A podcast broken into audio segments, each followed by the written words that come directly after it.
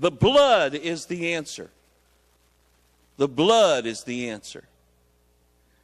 In Hebrews chapter 10,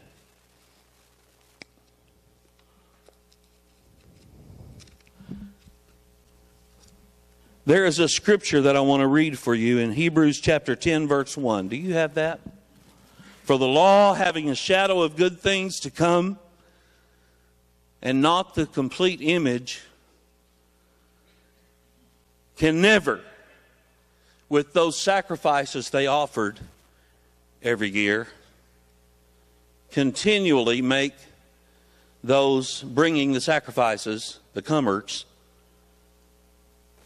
perfect or complete.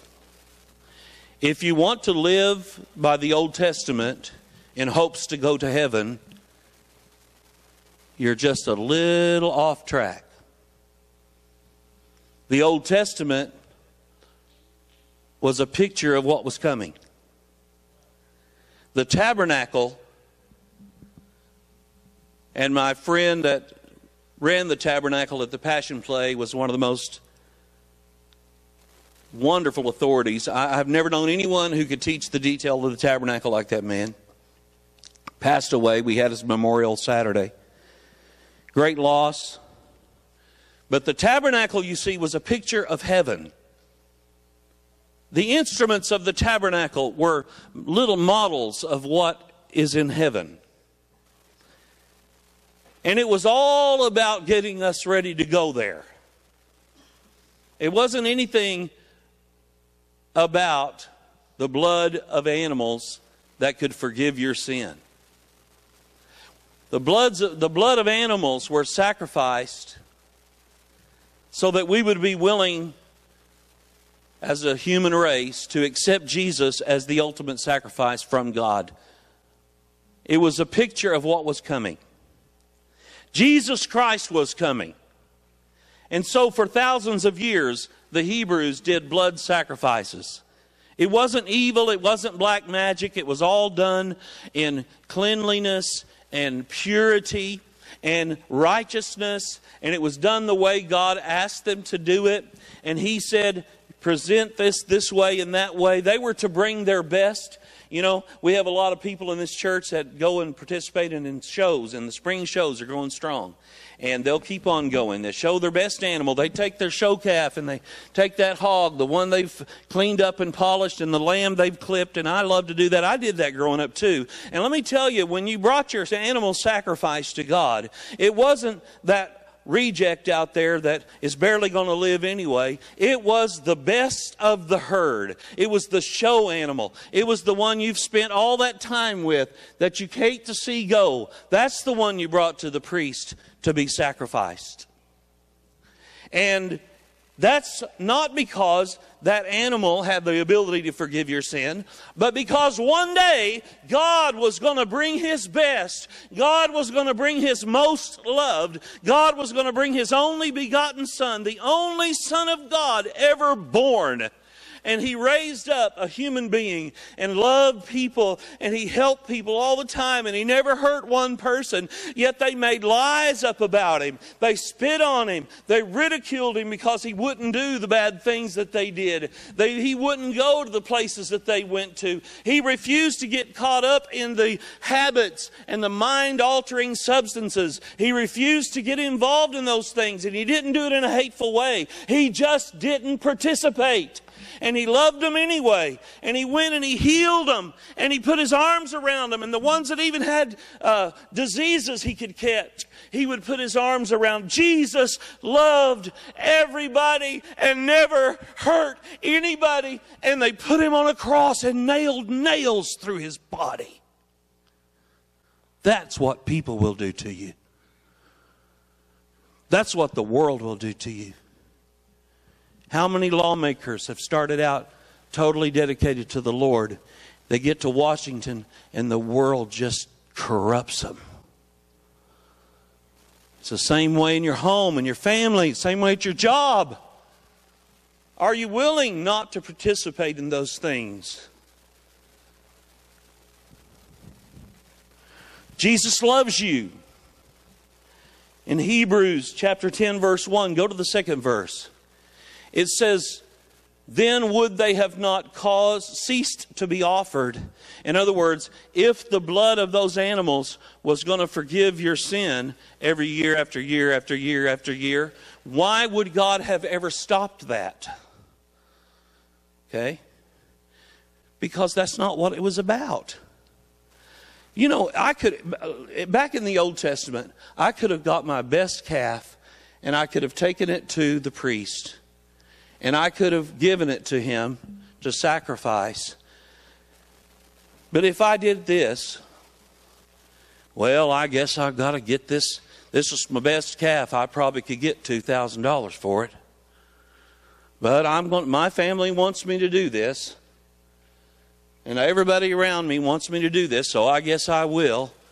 And here, here you go. Here's my, here's my best calf. I'm going to do my part. I'm going to do my part. I got news for you. You can't do your part.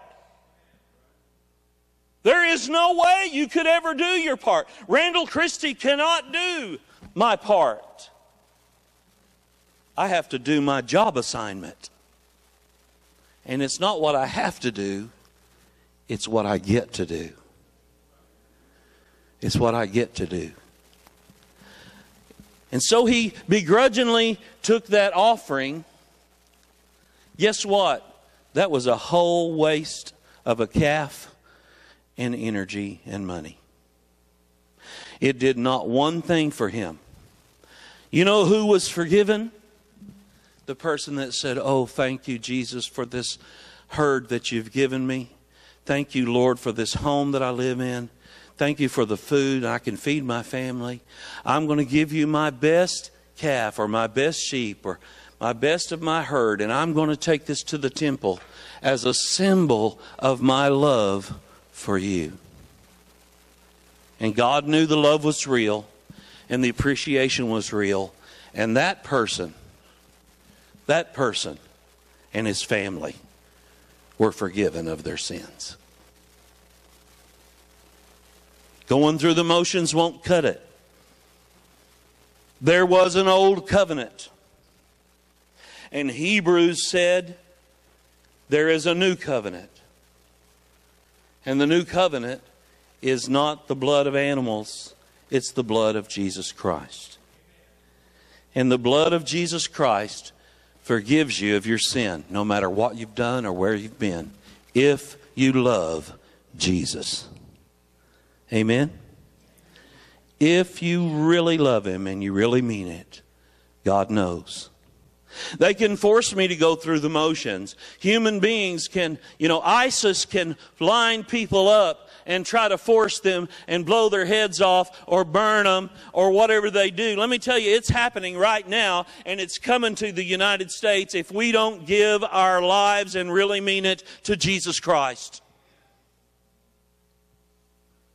They're uh, deliberately allowing thousands and thousands of those horrible terrorists to come through our southern border today.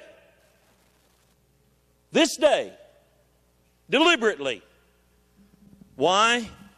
Because tyranny is rising. And we must lift up the banner of freedom and the banner of the cross, which is one and the same. And so the Lord wants you to share with people that no matter what they've done or where they've been, and thank you for that testimony, JB, God forgives our sin. It's not through the blood of animals, it's through the blood of Jesus. The blood of Jesus changes you from the inside out. The blood of Jesus, the Bible says it in different ways. The Bible says it washes our sins away. The Bible says it covers us with His blood. The Bible says we're protected. We can plead the blood. We can be protected by the blood. We can prize the blood of all, above all other things. We can share the blood. We can give our lives to Jesus because of His blood.